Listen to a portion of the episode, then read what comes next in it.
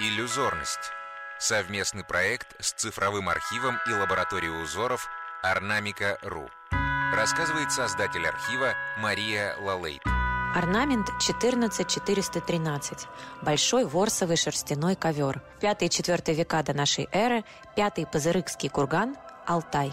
Этот древнейший ковер имеет почти квадратную форму. Его узор создан преимущественно желтым цветом по яркому красному фону. Центральную часть занимает 24 крестообразные фигуры схематизированных бутонов лотоса. Очень нарядно смотрятся эти желтые цветы с синими чашелистиками. Далее вокруг цветов следует бордюр из фигурок грифона с повернутой назад головой и поднятыми кверху крыльями и хвостом. На следующем бордюре вытканы 24 фигуры, идущих друг за другом оленя или лани. У животных животных опущена голова, отягощенная большими, широколопастными рогами. Изображение шествия животных встречается в искусстве Древнего Алтая довольно часто, но особенно этот мотив был популярен в искусстве Ахименидского Ирана, откуда он, по-видимому, и перешел на Алтай. Наконец, на самом широком бордюре вытканы 28 верховых и спешившихся всадника. У коней круто изогнуты шеи, головы украшены султанами, а хвосты завязаны бантами. На спинах вместо седел узорчатые коврики. При рассмотрении ковра в целом бросается в глаза противопоставление направления движения животных.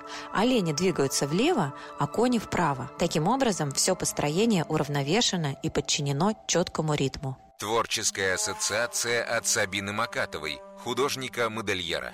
Сразу вспомнила работы Жана Мишеля Баския. Это культовый художник 80-х, американский.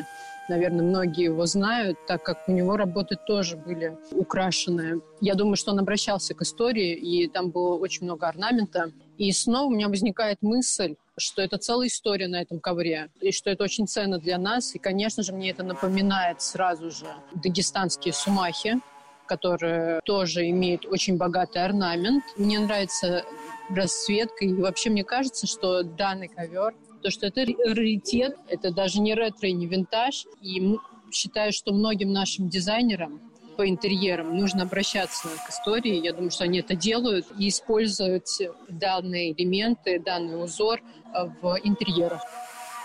Изучить узор можно на сайте ornamica.ru слэш подкаст.